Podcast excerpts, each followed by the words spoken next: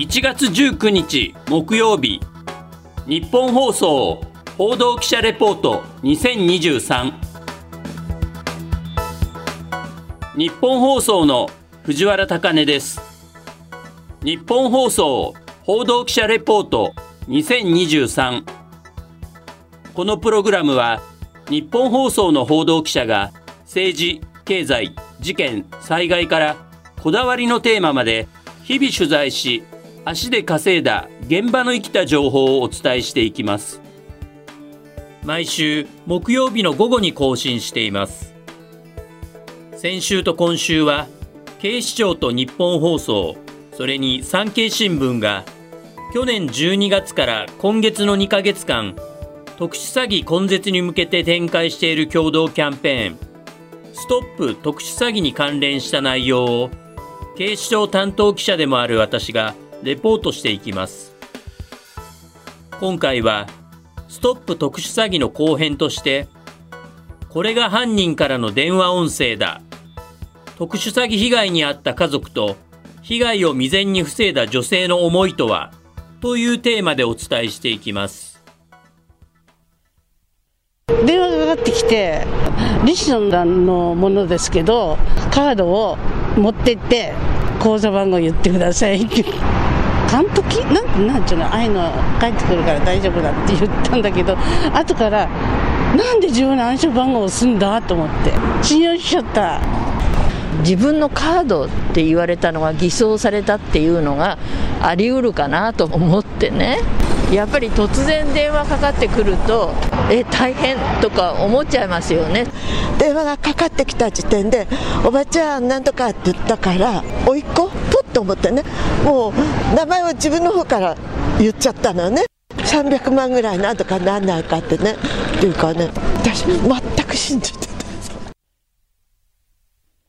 年々手口が進化多様化している特殊詐欺。お聞きのように詐欺グループの犯人たちはあの手この手で主に高齢者が住んでいる自宅の固定電話に電話をかけ言葉巧みに犯行に及んでいます。こうした中警視庁はホームページで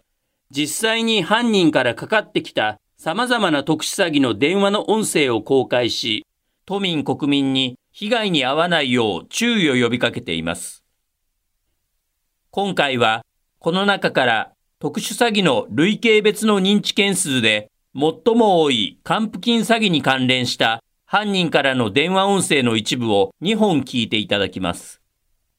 まず、犯人が ATM に誘導した被害者に操作を指示して振り込みをさせる内容の音声です。犯人は区役所の職員を語り、還付金の手続きを口実に被害者を ATM へ誘導し、電話で指示をしながら振り込みをさせています。登録しないというのを押してください。はい。こちらの方で取引終了かけますので、終了ボタン出しますから押してください。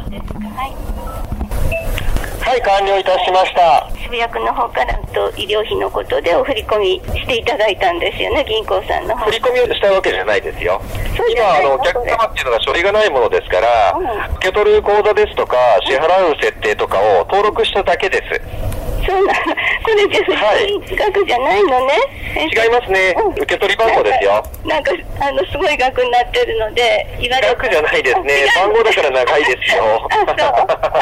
マイナンバーみたいなもんです。次に、銀行員を装う男から、累積医療費の期間外手続きに必要な受領番号を再発行するため、ATM へ行くよう誘導している内容となっています。銀行員を装う犯人の男は、ATM に備え付けの電話は使わないよう指示しています。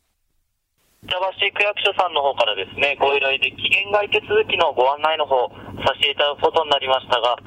こちらの累積医療費としてですね、2万4368円お預かりしておりますが、その申請書の方をお持ちでない方ですね、当校で設置しております。機械の方で、今回この受領番号の再発行、こちらの方の手続きの方からですね、していただくんですけども、この受領番号の方が大変大切になっております。で、この番号の方がですね、私たちの方から言えませんので、で、機械の方に来ていただいて、この受領番号の再発行するということですね。では、あの、ATM についている受話器の方があるんですが、こちらあの、機械がですね、故障した際のものになりますので、必ずあの、お手持ちのご携帯電話からですね、ご連絡の方をお願いいたします。で、今回機械での手続きにはキャッシュカードの方を使っていただいて、この番号の再発行ですね、の手続きの方を行いますので、キャッシュカードの方を忘れなくご持参ください。わかりました。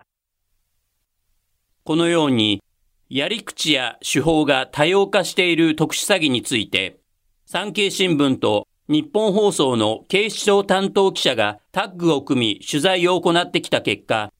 今回自分の父親がパソコンからの特殊詐欺被害に遭ってしまった都内在住の元警視庁担当男性記者に話を伺うことができました。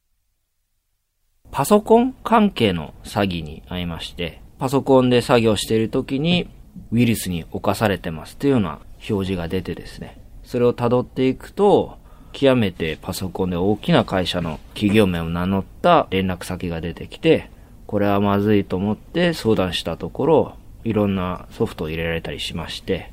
で、当然それ代金が発生するわけで、じゃあ、えっ、と、まず先払いで1万円。あとはその建て替え費用として50万円っていうのを請求されまして、それを別途支払ったという形になります。その支払い方法は振り込みではなくてですね、Google プレイカードっていうカードを、これはコンビニエンスストアで売っているけれど、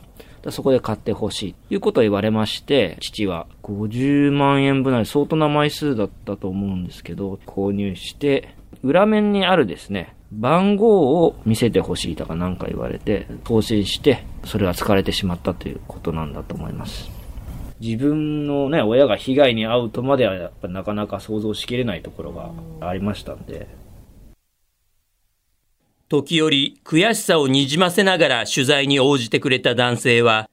自分が元警視庁担当記者という立場から、普段の会話の中で家族にはその都度詐欺に遭わないよう注意喚起などを行っていたということです。家族との話題の中で、特殊詐欺ってなんであんなのがね、まかり通るのかって聞かれて、まず人を慌てさせるってのが大事で、一度慌てたらとんでもない嘘でも結構引っかかってしまうものなんだよとか、そんなものなのかっていうのは会話はしてました。実はあの、いわゆるオレオレ詐欺みたいな電話が何度かかかってきたことありまして、それはちゃんと気づいて撃退できてたんですね。気づきはいい方なので、本人も自信はあったと思うんですね。まあ、このパソコンっていうので、引っかかってしまったんだろうなと、だ、い致し方ないなっていうのが一つと、1万円払ったまではいいけど、まあ、50万円の時点で相談してもらえればもう少し被害が軽減できたのになっていうのは思いましたけど、まあ、後の祭りなので、まあ、高齢者ですんで、騙されたってことで、自分の認知能力になんか関係があるんじゃないかと、少しね、影が差すこともあったと思うんですけど、まあ、そういうことではないと。まあ、だいぶ気落ちしていたみたいなので、とにかく父にまあ気落ちしないように、若い人にも引っかかるしというのは申し伝えて、あとは警察関係の対応とかは僕が引き取って、その場で地元の警察署に電話したりというのは処理をしまして、それ以上の被害はなく終わって、まあ一応食いとどめられたという感じです。また、この男性は、今回の父親の詐欺被害を未然に防いだり、事前に被害を最小限に食い止めるタイミングがあったことなどを明かしてくれました。そのコンビニエンスストアで50万円強の支払いに使った Google プレイカードと大量に購入した時に、コンビニに並んでいた若い男性客が父に、これ詐欺ですよと教えてくれたんですね。ただ、何しろ父は信じ込んでしまっているので、ご忠告ありがとうございますってことで引き取ってしまった。というのが一つありました。で、もう一つはその Google プレイカードというのは父は一度もこれまで購入したことがなかったんですね。それにもかかわらず、大量にあのカードを購入して突然使用されたというのは、詐欺のインフラ対策を取材してた身としては、何かしらカードを販売する側で管理ができないものかなというのは思いました。取材の最後、身内が特殊詐欺の被害に遭った立場から、男性は未だに特殊詐欺が横行している現状や、この詐欺被害を軽減するために必要なことなどについて、次のように語ってくれました。死や被害を経験した身としては、なかなか被害をゼロにするってのは極めて難しいのではないかなと思います。今回、父はそんなにパソコンの詳しくない方なので、信じ込んじゃったとこがあったと思うんですけど、これが例えば、還付金詐欺であったり、僕が何かしでかしたっていう、いわゆるオレオレ詐欺であったりすれば、引っかかっていなかったのかもしれないなと。逆に言うと、いろんな手口を開発してるってこと自体がなかなか逃れにくいところなのかなと思います。あと、これだけ多くの金額を人から騙し取れてるっていうことがまた詐欺をしたいという死亡者を集めてやまないのかなと。じゃあ個人としてどこまで気をつけられるかっていうと、まあ僕自身も相当気をつけていましたし、父もそうだったと思うので、なかなか個人で取れる対策に限界があるのかもしれないと今時点では思っています。ただですね、被害をゼロにすら難しいですけど、被害を雪だるま式に膨らませないためには、やっぱり月並みな言い方ですけど、互いに親子でこまめにコミュニケーションをとって何か不都合があればすぐ相談できるような環境を作っていくっていうのは一つ被害軽減には役立つのかなと思います。このように、特に高齢者が狙われる可能性が高い特殊詐欺ですが、高齢者への被害を未然に防いだ地域住民や警察の捜査に協力した一般市民の方々も多くいらっしゃいます。一例ですが、警視庁府中警察署では、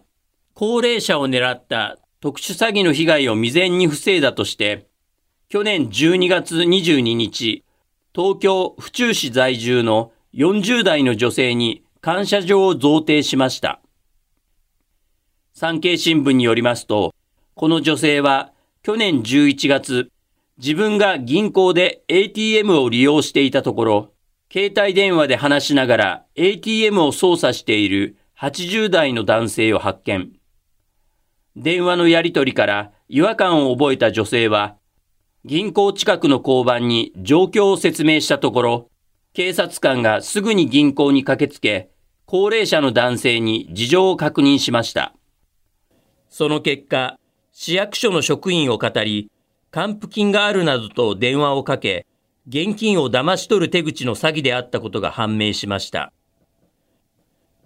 この女性は、当時を振り返りながら、今回自分が勇気を持って行った行動などについて、このように話してくれました。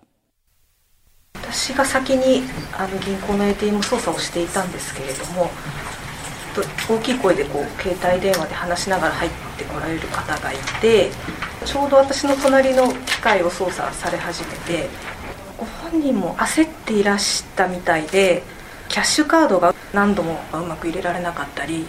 あと暗証番号が正しい番号がうまく打ててなくてずっともうピーピーピーピー機械が鳴っている状態ででも絶対知り合いの方じゃなさそうな雰囲気だったので怪しい危ない感じを受けました。なんかその時は結構もう一生懸命でもうなんかすごいドキドキして本当にあのまま詐欺に遭われたらどうしようと思ったんですけどこういった行動で他の方にもちょっと意識が高まるということを伺ったので少しでも役立てればなと思いましたなかなか減ることのない特殊詐欺。今回、日本放送と産経新聞の警視庁担当記者は、互いに協力し合って、いろいろな関係者の方々に立体的に取材を行い、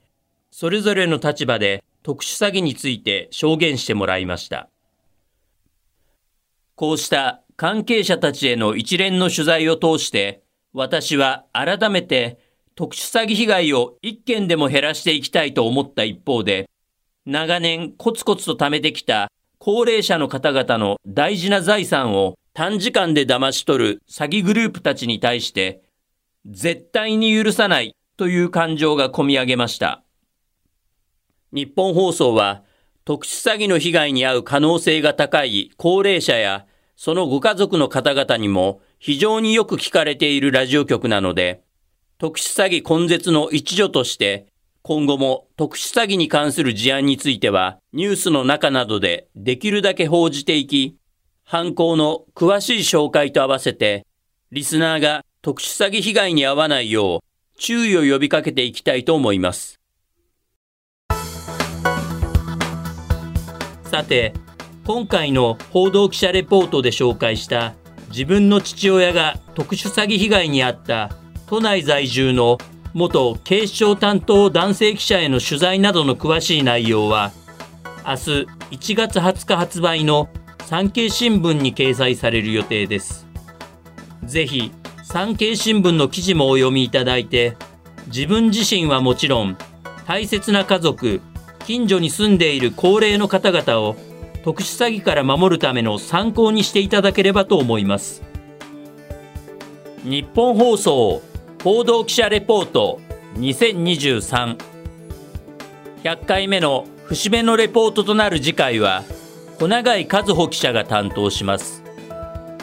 ここまでのお相手は藤原貴根でした。